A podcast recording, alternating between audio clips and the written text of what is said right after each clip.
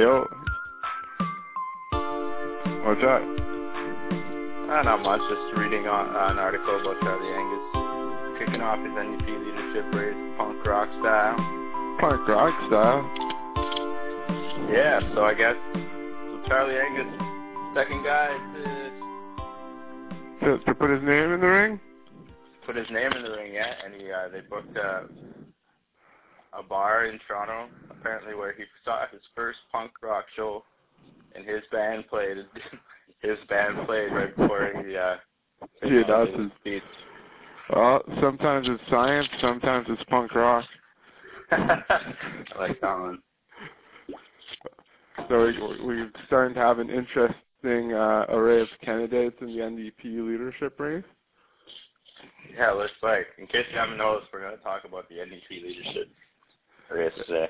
Looks like so we got three officially in, and I, and four or five that are uh, and, or like one or two more that seem like they might do it. Um, I guess since I'm already reading this, we can talk about Angus first. So we both, well, we don't know him personally, but we don't. We both know of Charlie Angus. He, he Ah. represented us for quite a long time. I've met him a few times. Shook his Oh, yeah? hand. Yeah. It was actually um I was watching a video where they were interviewing him and they asked how he was going to relate to uh Quebec coming from Northern Ontario. And he, he he had a swift response. He says, "I actually live 50 kilometers from the Quebec border, and I represent uh, a region that's largely francophone." And it's funny because uh, he actually participates a lot in francophone events. Um, when I was living in Timmins, uh, I ran into him. I remember one time in particular was uh, uh, La Saint Jean Baptiste, so the, the, the which is a, a French holiday, and uh, yeah, was, there was also Quebec national holiday, right? yeah, uh, but it's also yeah, it's also celebrated in other Canadian provinces um, as the Saint Jean Baptiste. And um, I ran into Charlie Angus there, and he was he was there in this green and white, which are the colors of uh, uh, like French Franco-Ontarians. It was it was good to see him um, out at, at those types of events. Yeah, yeah, for sure. Um, I guess I have to ask then if we're talking about uh, someone trying to be prime minister, how good is his French? It's not horrible. Um, it's definitely better than Stephen Harper's was, uh, but it's not at Justin Trudeau levels. Uh, it's not. Yeah. You could tell it's not his first language, but he could definitely hold his, hold a conversation. He actually made a speech at this event that I was at in French, and he connected. Actually, it was more. Than, I've seen I've seen uh, more than one francophone event, but he um, he connected uh, with the crowd fairly well. I actually have a video of Charlie doing a speech that I'll have to dig up um, in French, and I'll have to post Oh, that on on our social media. There you go. So yeah, um, yeah, like we kind of mentioned earlier, he's been almost like maybe not my whole life, but for a good part of my life, anyways. He was the MP for the region that I lived in. You as well, right? Timmins, James Bay. Yeah. Before Um, that, before that, it was liberal. Uh, you you remember David Ramsey? Yeah. That was a while ago, yeah. Who was MP? I think. Oh, actually, actually, no, that's a little complicated. We we won't get into that, but the riding has actually changed. Um, in the in recent years up there, because we didn't used to be in the same riding as uh, Timmins, James Bay. We used to be in like Cochrane, Temiskaming, when we were Okay, in Black Mountain. Where's Charlie Angus? Like, what what town is he in? Anyways, like he said, 15 kilometers from Quebec. He's somewhere uh, around Englehart or Earlton, the tri-town. Uh, like Okay. he's, he's in. He's from Temiskaming, the, the the Ontario side of Temiskaming. Okay, yeah. Okay, cool. Um, yeah, he seemed uh like he he seemed like a pretty good guy. I I don't know much about his his work in the, the House of Commons, but like you said, he's always at community events, always ready to talk to people, and I Yeah. think he he spent quite a bit of time up north too, because right Timmins James Bay it goes all the way out to the top of James Bay with Moosonee Moose Factory, and all that. He spent quite a bit of time up there on their native reserves too, right? Yeah, so yeah, he I think that's definitely one thing that uh that he'll be good for is Aboriginal issues. Um whether that resonates with the population or not, uh I, I don't know. Like I don't know how how what the percentage of the population that that are Aboriginal voters that are, uh, voters that are Aboriginal voters. I don't have that statistic, but uh, that's definitely one thing he'll be uh, he'll be whether whether whether uh, if he does get elected, he would be um, he would be keen to deal with Aboriginal issues. Cool, yeah. Um, Aboriginal issues was definitely yeah. There's a few of them I think that uh, that that was part of their campaign. I think he also mentioned the the working class, which I guess it, which is kind of similar to the middle class that Justin Trudeau like, likes to go on about too. Yeah. He Um, yeah he actually just the one of the videos I just watched. Um, he was cl- saying like Justin Trudeau always talks about the middle class, but the middle class is now the working class, which is blue collar and white collar people uh, in the working class. So he's pretty much it was kind of ambiguous, but he was saying that Trudeau had it wrong. It wasn't the middle class; it was the working class that was now just a blue collar and a white collar uh, working class. Yeah, okay, fair enough. I kind of thought of that. Yeah, I I don't know. If, uh, it means the same thing, but with the whole working class too, I kind of always wondered like, well, why what hap- what happens to like the lower classes? Like, the middle class is one thing, but like, what about like the people in the, the poorest tax bracket? Those people Um, don't vote apparently. Yeah, exactly. Um, and uh, I guess it would make sense too, like, for Char- uh, like uh, I think Justin Trudeau's riding was uh, the mixed riding um, in Montreal or something, but uh, yeah, Charlie Angus from Northern Ontario. That means you would have a lot of like blue collar, working Yeah. class people, and even like like like like we already mentioned, indigenous people and um, Northerners are kind of a different breed almost in every province. I think that that's probably one of the biggest things. Like, uh, my, there were some points with all these uh, people that when I was reading up on them, but that I liked. But I like the fact that Charlie Angus is uh, from from a northern riding. I don't know if I've ever seen a national leader, definitely not a prime minister from a northern riding. No.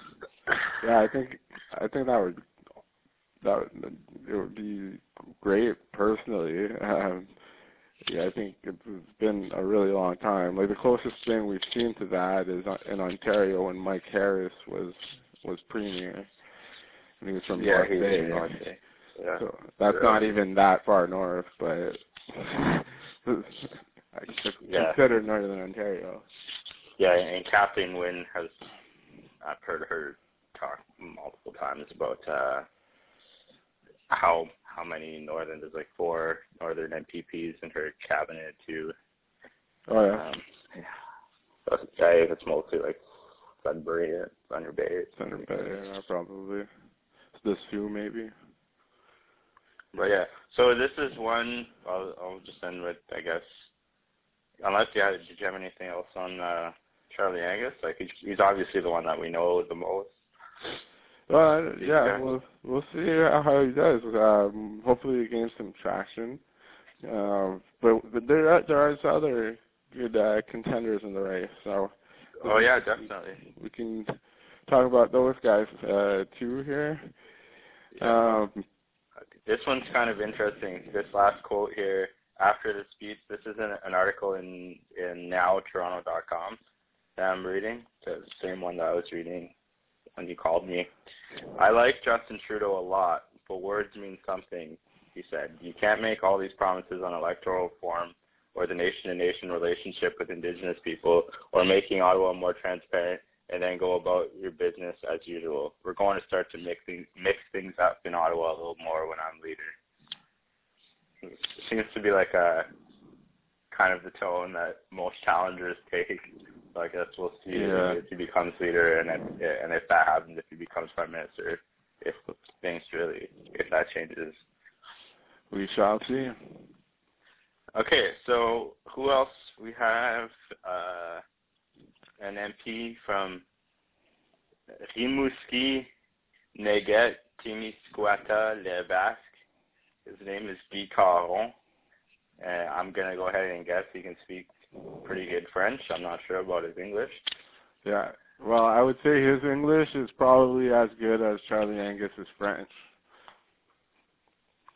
Yeah, I mean, like, you know, Uh, like, no, I sorry, think like, as far as like bilingualism, like Justin Trudeau might be like the gold standard because, like us, he has the advantage of growing up in a bilingual household. Yeah, for sure, for sure. I would definitely say so. Um, so Rimouski, Neigette, Témiscouata, Les Basques. It So, is located on the east side of the Fleuve Saint Laurent, uh, up near the peninsula, but not quite at the peninsula. So that's Okay, so that's very eastern Quebec. Eastern, so not not north. Uh, it's like uh, I got. Let's see here. It, it's not.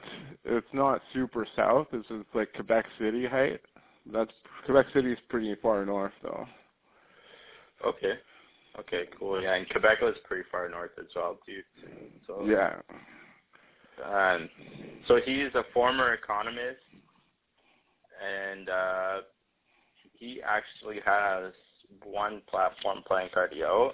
He might be the only one, I think, that I've seen so far. And he says his first policy proposal would be a basic income, which, if you've been following us, we have to talk about this on one of our podcasts. And his, and a quote from him I guess it's like a quote from Charlie there. The problem with the NDP is we were never able to submit an economic platform that would actually make people dream, inspire people. This is what I want to do, he told. Uh, he said that on Power and Politics. Yeah, he did. Well, yes, economic platforms. So I'm interested to see what's going to be in his economic platform. Um, he's going to talk a lot about infrastructure because I don't I don't know how much that makes people dream. I mean, I personally like infrastructure a lot, but I don't think that Well, that that yeah. the general public really cares that much. But ba- basic income would be part of that as well, right? That would be part of an economic platform, would it not? Yeah, that would definitely be part of it. That would be a huge part of uh of an ec- of his economic platform for sure. So basically, if you didn't listen, if you didn't hear the podcast a few weeks ago, or was it last week? Um, yeah, I think it was two weeks ago. But anyways, basic income is very exactly what it sounds like. So basically, just paying everybody a basic amount every year, I guess, right? Like or every month or whatever.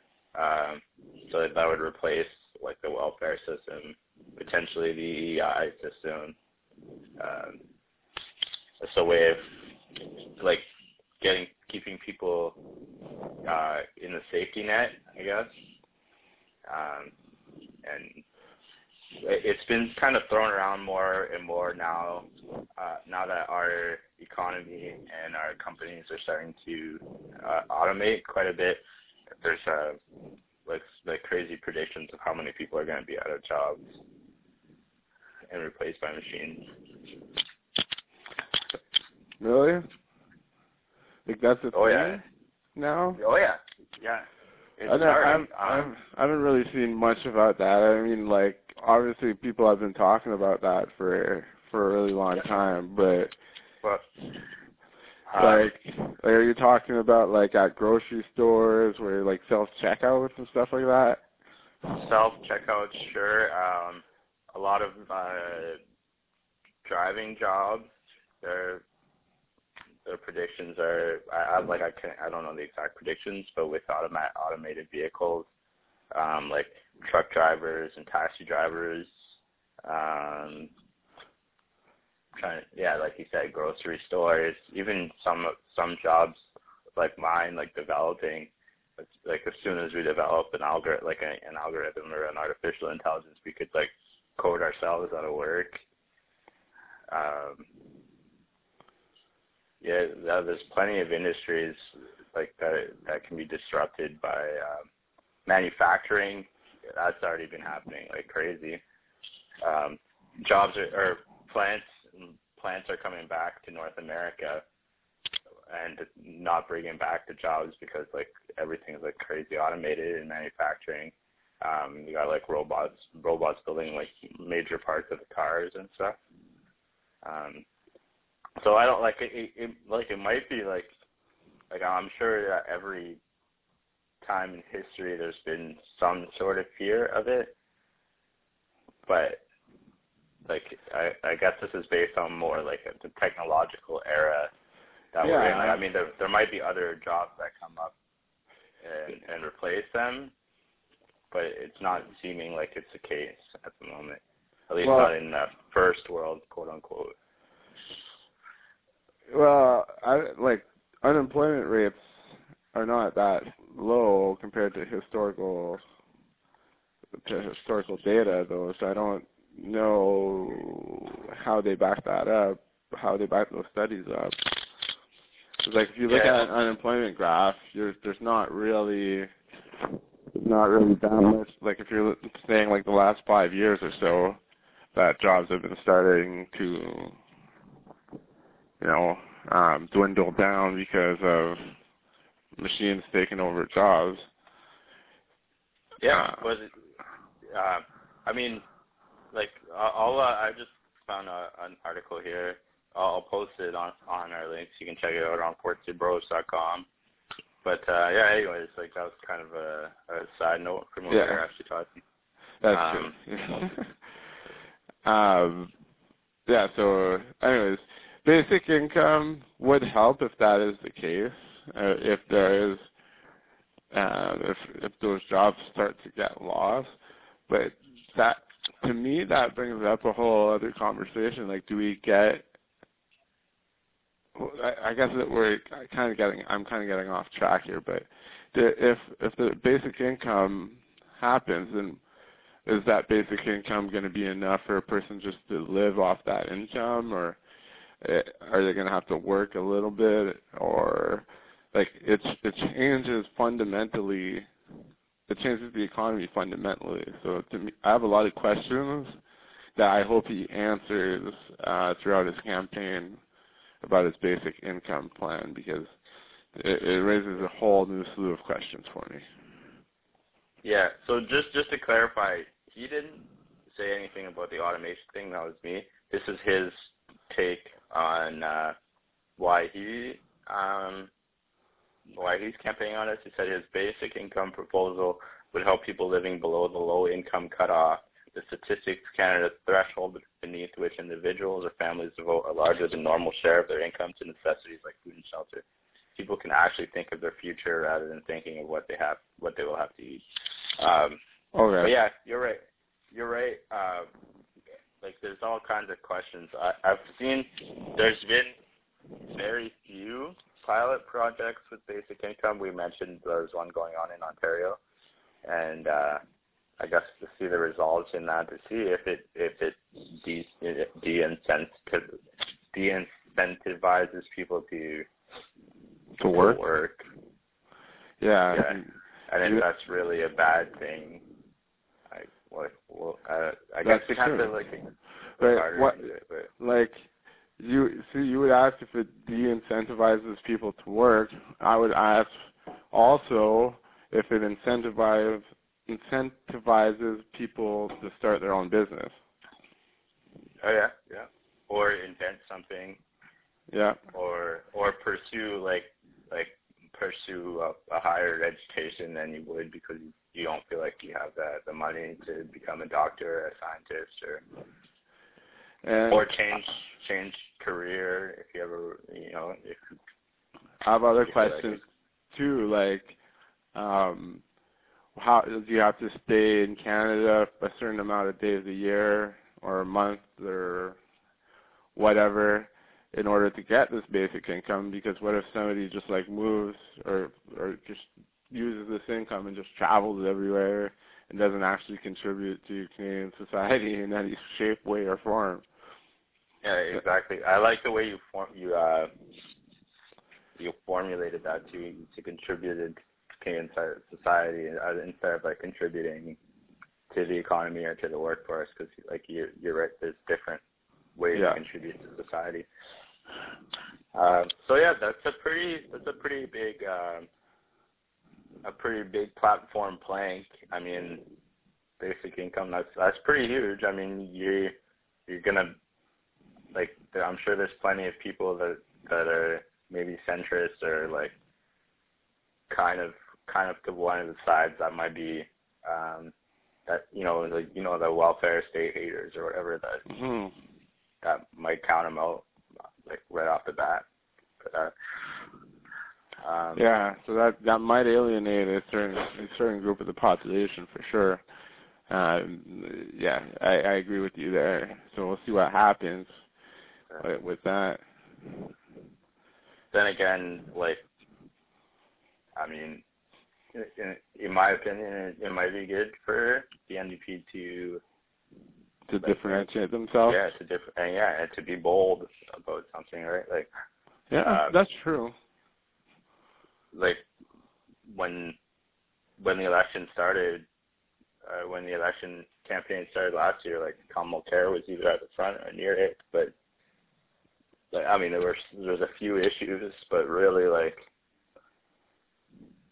um they- they were kind of concerned about you know um we need Harper out, and we didn't really get much of like what a a, a an NDP platform would be. So Yeah, and like they didn't um like the fact that they had the Liberal Party that was in full swing and like bouncing back from their like horrible demise did not help the NDP's case.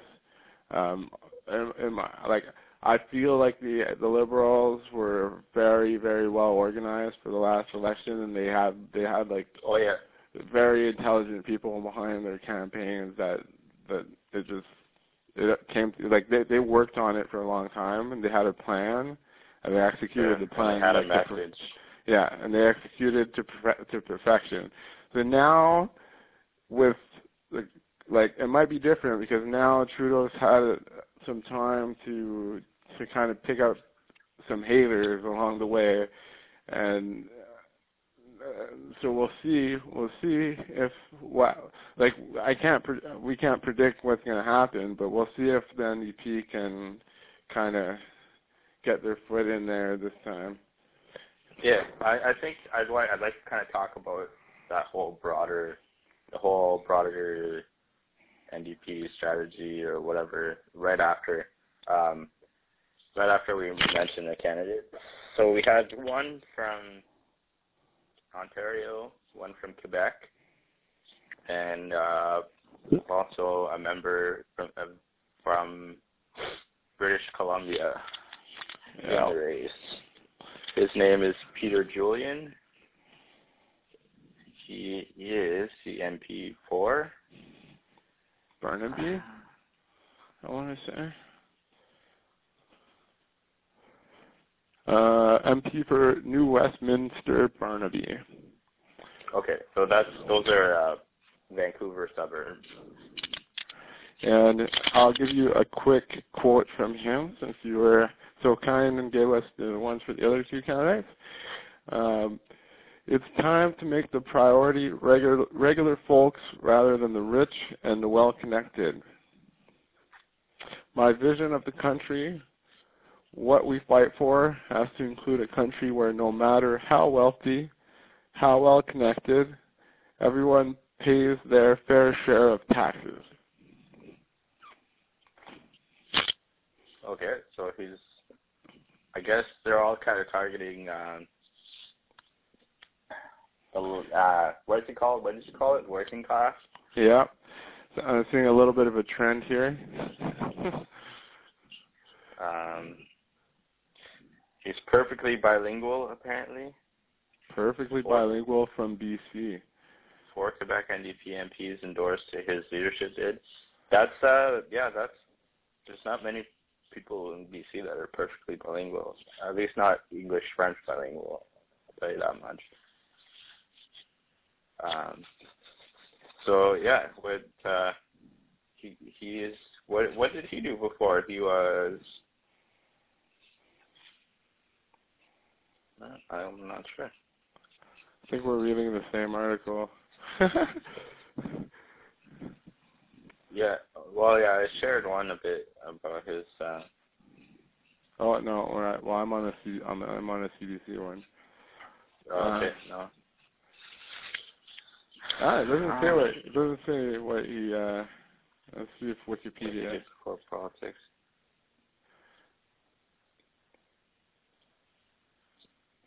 So he's uh yeah. So uh, former brewery and refinery worker turned financial administrator. Interesting. So he's worked uh, the blue collar jobs. Yeah. He's, Looks like uh, like here's another. Sorry, what were you saying? Um, looks like both him and Guy Caron were the uh, industry critic of the NDP party at separate times. Okay. Okay. So yeah, he seems like he has some pretty um, bold stances. Um, he said he wants to keep uh, Party must draw attention to his bold ideas. Its bold ideas, said Julian. Julian wants to keep his campaign focused on the issues, building 250,000 units of affordable housing, advocating for free post-secondary tuition, and reconciling with indigenous peoples. Um, and then he, uh, he also said that he doesn't think his party members will share all his all his views, including his stance against oil pipelines. There are some that say putting the pipelines through in some way will help the transition to clean energy he says I can't agree with that. So he, he I guess he's got that, that that's the the Vancouver stance, I guess, on the pipeline. Um, 250,000 units of affordable housing. I can imagine that a lot of the influence uh, came from him being from BC as well, because yeah. a major homeless problem here in Vancouver and Victoria, and uh, free post-secondary tuition, which no, I think only the Green Party um, had that in the campaign planning last election. Yeah, yeah, that's a tough one though because it's not really like it, as it stands now, it's not really a federal issue. Yeah. So it, the wording, sorry, the wording was advocating for yeah. secondary tuition and reconciling with indigenous peoples, which is uh, in some ways, in some ways, um, certain governments in BC have been uh, pretty successful at, at reconciling with, with indigenous peoples, and in some ways they've been pretty good at pissing them off as well. I guess that might be um, might be the same across the country. But that, those are pretty bold, um, pretty pretty bold playing. That's actually what makes it into his campaign. I, found this one quote that it actually kind of gave me a laugh. Um, it's kind of it's kind of mean in a way, but we'll see if he's right. So UBC political scientist David Moscrop said he doubted Julian would be the kind of politician likely to lead the country. Quote, There isn't a lot of excitement around him. He doesn't seem to bring anything new and particularly interesting to the race. End quote. So you you tend to disagree. Um, well, well, I don't know him, right? So I just know from what I read, what I'm reading now, and what I've read today. So maybe. But um, the issues like like the the the right of way pro or sorry anti pipeline stance that definitely differentiates him. Angus was asked uh, about uh, the environment more generally, and he kind of diverted the question, said that the NDP um, actually has a large group of natural resources and environmental experts, and that he would uh, defer to to them essentially. Um, is what I gathered between like, the lines. That sounds like a Trudeau line from, from the campaign last year. But um, okay, and as much like I mean, I, I'm not gonna pretend or whatever, but like I obviously agree with with uh, Julian on on the pipeline thing. But I can see too, like we've ta- we talked about the difference between policy and politics, and it's easier. Well, I mean, they're both running now to run a national party, but like, uh, like comparing Angus's position on something like this to uh, Julian's, I, I, I kind of try and keep context where they're from. Um, Charlie Angus, like like his riding is uh, like we lived there. It's pretty much lives or dies by natural resources. Um, most of the riding for sure is that that's definitely the case. Uh, it's like not mining, uh, the lumber industry. Uh, yeah. I don't know what they're going to be pulling out of the Ring of Fire. Um, but yeah, I I yeah I would disagree. Uh, from what I've from what I know so far, anyways, I would disagree and say that he brings up a different point of view than not even most people that I've seen running for his party, but most leaders I've seen around Canada. Yeah, but, well, well, I think yeah, I think they all kind of do though. I think they all have something. I think they all have that like not downtown urban center kind of differentiation from other party leaders and the, the, yeah. the I think the the more the more other than a little bit decolon, I think they're more like working class and and actually I think both Charlie and and uh, Peter Julian um, both te- seem to be uh, from working class families or, or working class areas at least. So I think that they that they, they bring they bring that to the to the uh, to the table. Yeah, like Westminster is probably about as far as the train goes out of Vancouver. So he's right out in in the suburbs in the working class areas of town. So yeah, that that's the three that are there. Uh, that's the three that have put their names in so far. Uh, did we want to mention think there was one that, that was thinking about it. Maybe, maybe we'll talk about it in another episode if it actually happens. Yeah, well, we uh, can mention their names. I, like Nick Niki Ashton here. I see you put. Yeah, Niki Ashton. She she's expected to to put her name in before the end, uh, which is next is is it next week or something. I'm not sure exactly. I know the first debate is March March 12th. So she she is a um, a member of parliament in Manitoba for Churchill Tiwa Tinuk Aski. Hopefully I said that right. Um, she's rumored to enter enter the race. Uh, the the first woman to enter the race so far, if she is, right? Yeah. Oh, the Hill Times took down the article I was reading earlier. Yeah, it's well, no, no, no. The link is just wrong. Just uh, I've got it now. Here, I'll send it to you. Any quotes from her? Uh, give me one sec.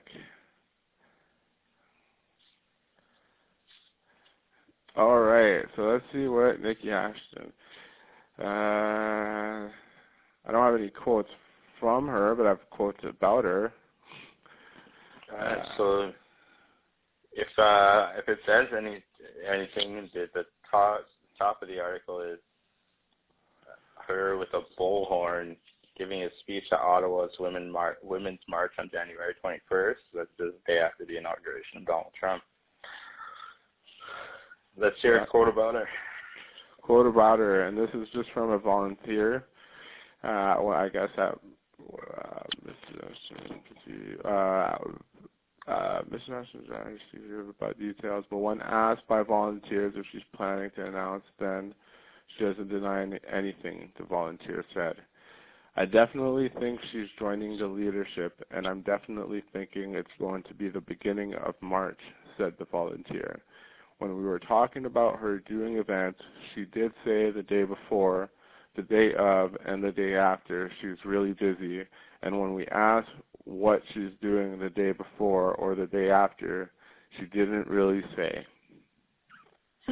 oh, there you go. There you go, yeah. And then uh, a quote from her, or, uh, uh, from her office. I'm giving leadership serious consideration based on numerous conversations with activists and with party members. Applying for the job of prime minister is not something to be done lightly. I plan to make my decision soon.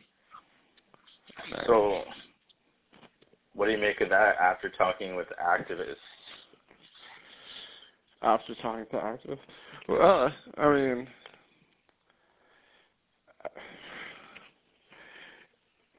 That's, I mean, Trudeau would do that too, though. to be honest, like that's something that Trudeau would, uh, or or Trudeau would have definitely done at this stage in his, like when he decided to announce his leadership uh, uh, for the for the Liberal Party. I, I'm not saying it's a bad thing. I'm not saying that or anything like that. Like I, I think it's great. Like she's she's involved with people and she's she um she, she'll she'll know firsthand about the issues that are like outraging Canadians and she's act she's an activist. I mean if she actively participates in those rallies and and so she'll she'll be able to connect with uh that that demographic very well um, and she'll be able to understand what the issues that they're after are, which is great. Um, so from that, like I, I don't know if that answers really what you were asking me. yeah, I know that's that, that's good. Yeah.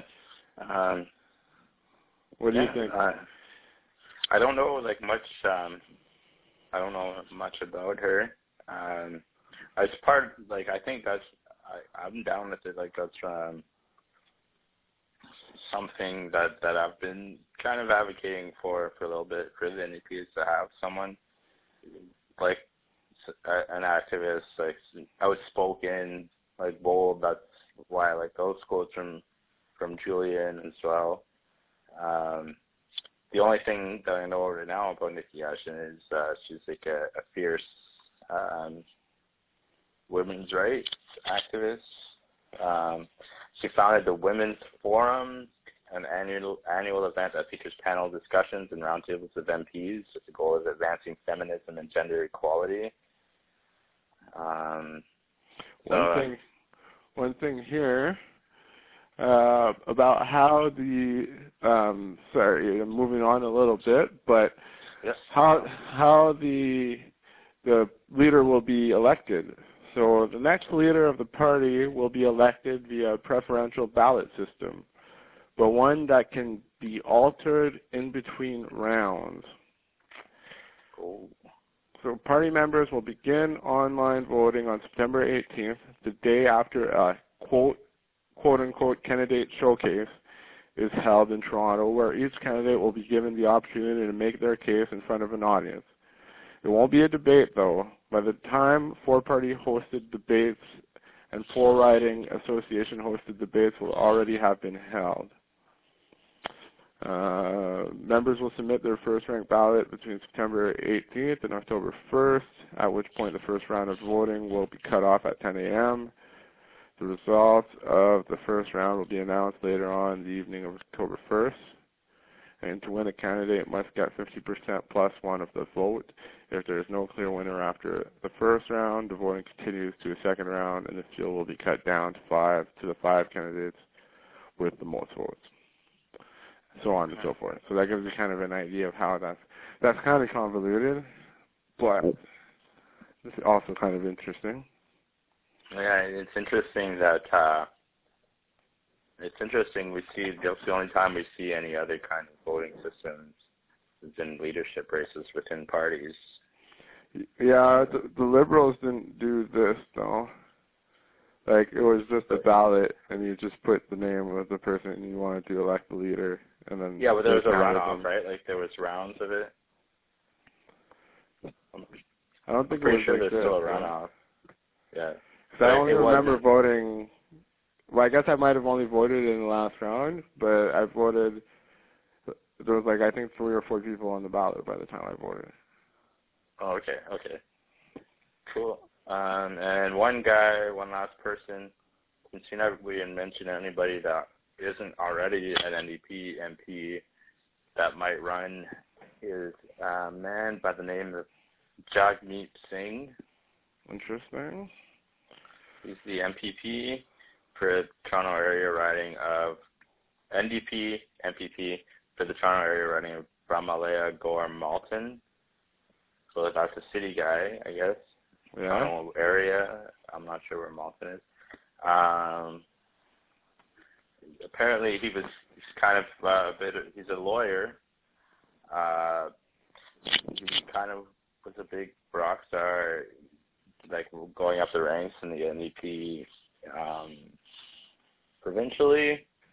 He's got a big following on social media and very charismatic. He's a, a, a Sikh. I think that would be the first leader of a major party uh, Sikh. Um, and he's seriously considering it as well.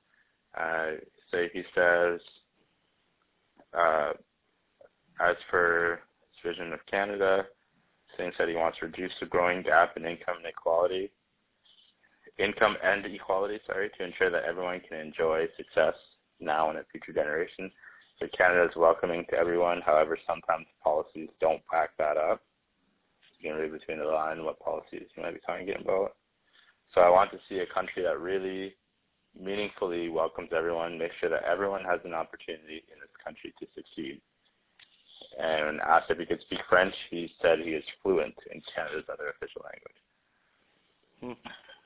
So there's three, three, uh, three NDP MPs already in the race, and two more that will potentially be by next week. Cool. So you mentioned, yeah, there's like a crazy different uh, voting system for the leadership. Uh, I think I saw that you had to be a party member though. Yeah, but yeah, we'll see. I guess what the liberals did it was that you could be. I think they called it a supporter, which is like a member, but like a non-paying member. So the trade-off is they send you a bunch of emails all the time. Okay. but uh, that's actually what I had done. I think, or maybe I had made a small donation to the party. I, I can't recall, but um, yeah, I I don't think it's too expensive to become a member of a party. And if there is a candidate that you really think um, would make a good candidate for the Prime Minister of Canada, um, it might be worth it because I know people say all the time, "Oh well, well I don't have a say in politics." Well, if you, this is kind of how you you can have a, a bit of a say and and and kind of decide who, like, or oh it's only the lesser of two evils or whatnot. Well, at this stage, there's more people, and you can contribute a little bit to uh, to their platform and and to their party, and then you can have a bit of a say, a bit more of a say in, in the political process. Cool. Yeah, and you can kind of see a bit more of what goes on behind the scenes, the party dynamic. Um, yeah, definitely. So, did you vote for Trudeau? Did I? Yeah, for the leadership. No, I didn't.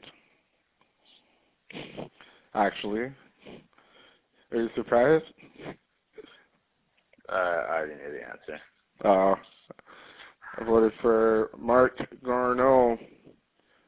Okay, he he was he's in Trudeau's cabinet though, right? He is, yes. There's another guy I met a few times actually, Marc Garneau, when I was at the uh part of the uh, Young Liberals at the University of Ottawa. So I knew him a little bit, and I I thought he would be a good candidate. And uh yeah, so I voted for him. Cool.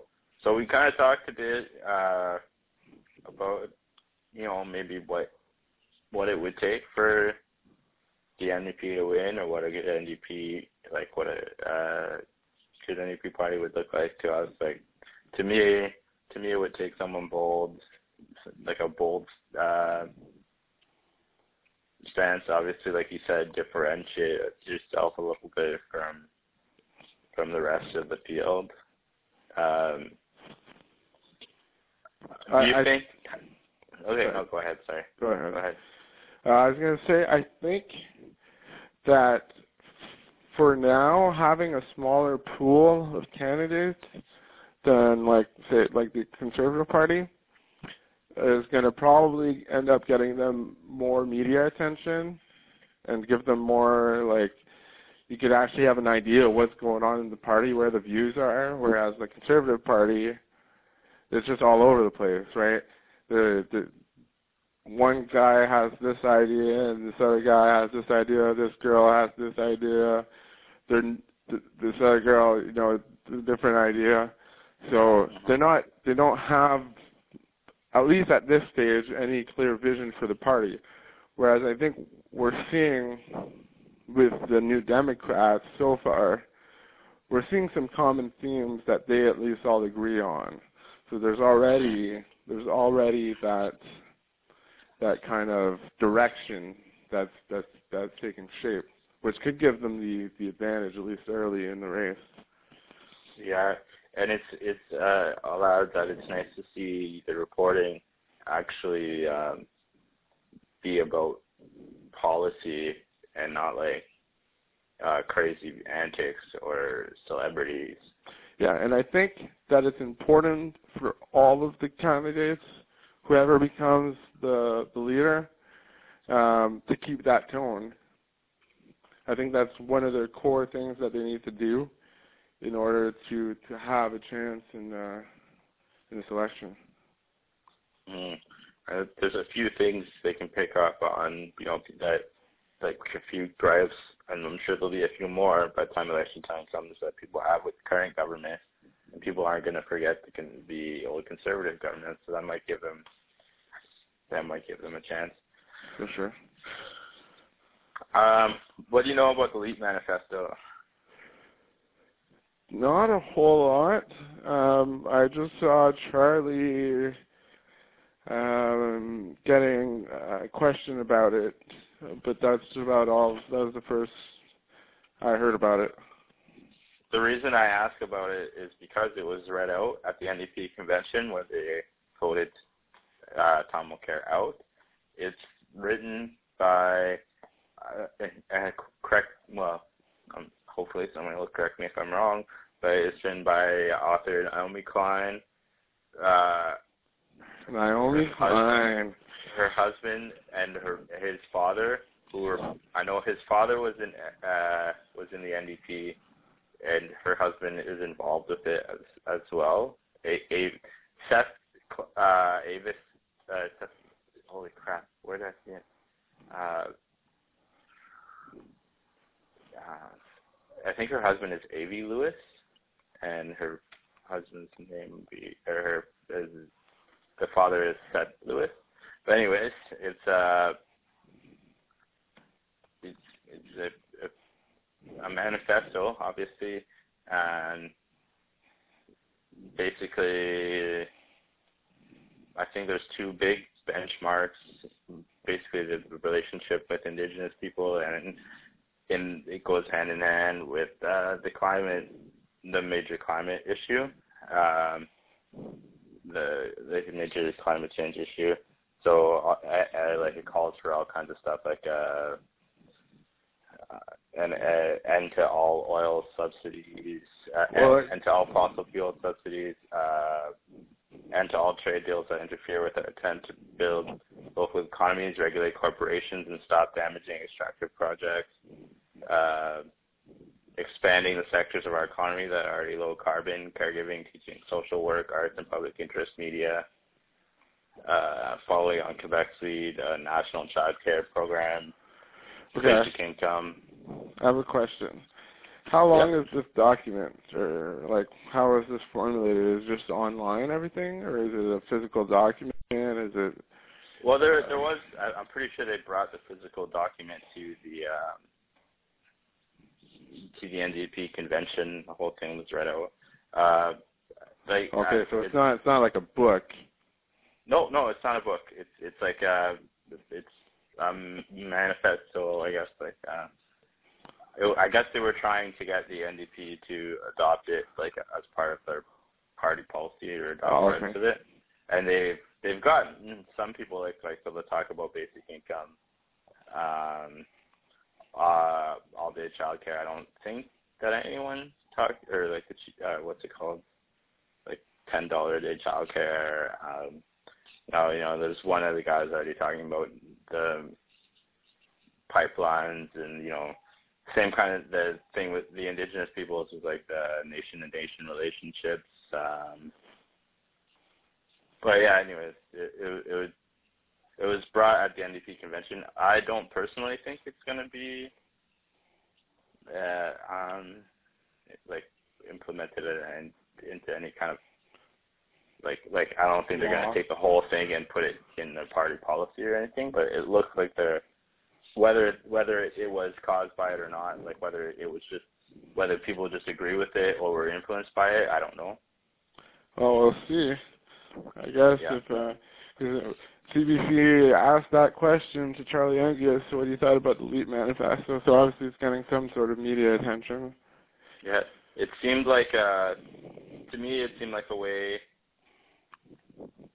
like this would differentiate them from any other party. I I can almost guarantee you. Um, okay, I think we, we we like. Did you have anything else to cover about the NDP? No, I think we got we covered quite a bit. I shared the LEAP manifesto too, so if, yeah, uh, I was looking at it there. Look at it. Um, oh, for sure. You can see on super43bros.com too. It'll be in our feed. Uh, okay, I want to ask you one question, and then you can ask me the same thing, I guess, if you want. What uh, what would you have to see come from the party or its leader to vote NDP in 2019? If Charlie Angus gets elected leader of the NDP, I'll be hard pressed to vote against him in the election. I'm not. I I I'm, I can't make that call, but it would be extremely extremely difficult for me to vote against Charlie Angus or the NDP. I, I should say because I wouldn't be voting. Um, I wouldn't be voting obviously directly for him as I'm no longer living in that riding. Um, yeah. The reason why is just because he's always advocated for his constituents. Um, obviously, the fact that I that I ha, I, I know him a li- like I'm not I'm not going to pretend that I'm like great friends with him or anything like that. But the times that I've met him, um, as opposed to other politicians that I've met, he just seemed like a truly genuine guy. Um, obviously, he was like he was on the go. You know, he's an on the go guy because he's always everywhere. But I think he has an understanding of people, and I think that's important in a politician. Like he, when you talk to him, he's listening to you. He's, uh-huh. that like like he sees politics not as a game of, you know, uh, like wealth and power and all this. Like to him, I don't think that that would phase him. Um, the little guy from from like the, the tri towns. I could be wrong, but I really don't think so. Um, so I think it would be really good to have somebody like that, um, level-headed, you know, at the, at the forefront of Canadian politics. Um, how how about you? Uh, like I um, I haven't met him, but I, I like him. Uh, but that wouldn't be my my my vote. Like like like you, I I I, like Charlie Angus. I actually I've never met our MP here either, but he's also an NDP MP. His name's Murray Rankin. He's actually the interim. No, he's a speaker or something right now. I'm I'm gonna go ahead on, on a guess and say that you're gonna answer somewhere on the lines that you want to expect you expect certain like a certain direction from the party, and not necessarily just like he if he's leader kind of thing. There's there's yeah, well, and you can guess the direction, one of the directions yeah. from the party. Um, yeah, I don't I don't think that uh, new new big resource extraction or pipelines. If, if there's a party that can actually come up to me and say that that's in their platform, that they're not that they're thinking about it or whatever, that they're taking it seriously and going to um, concentrate on on renewable energy and uh, like shutting down power plants. Yeah, that's that's a big one.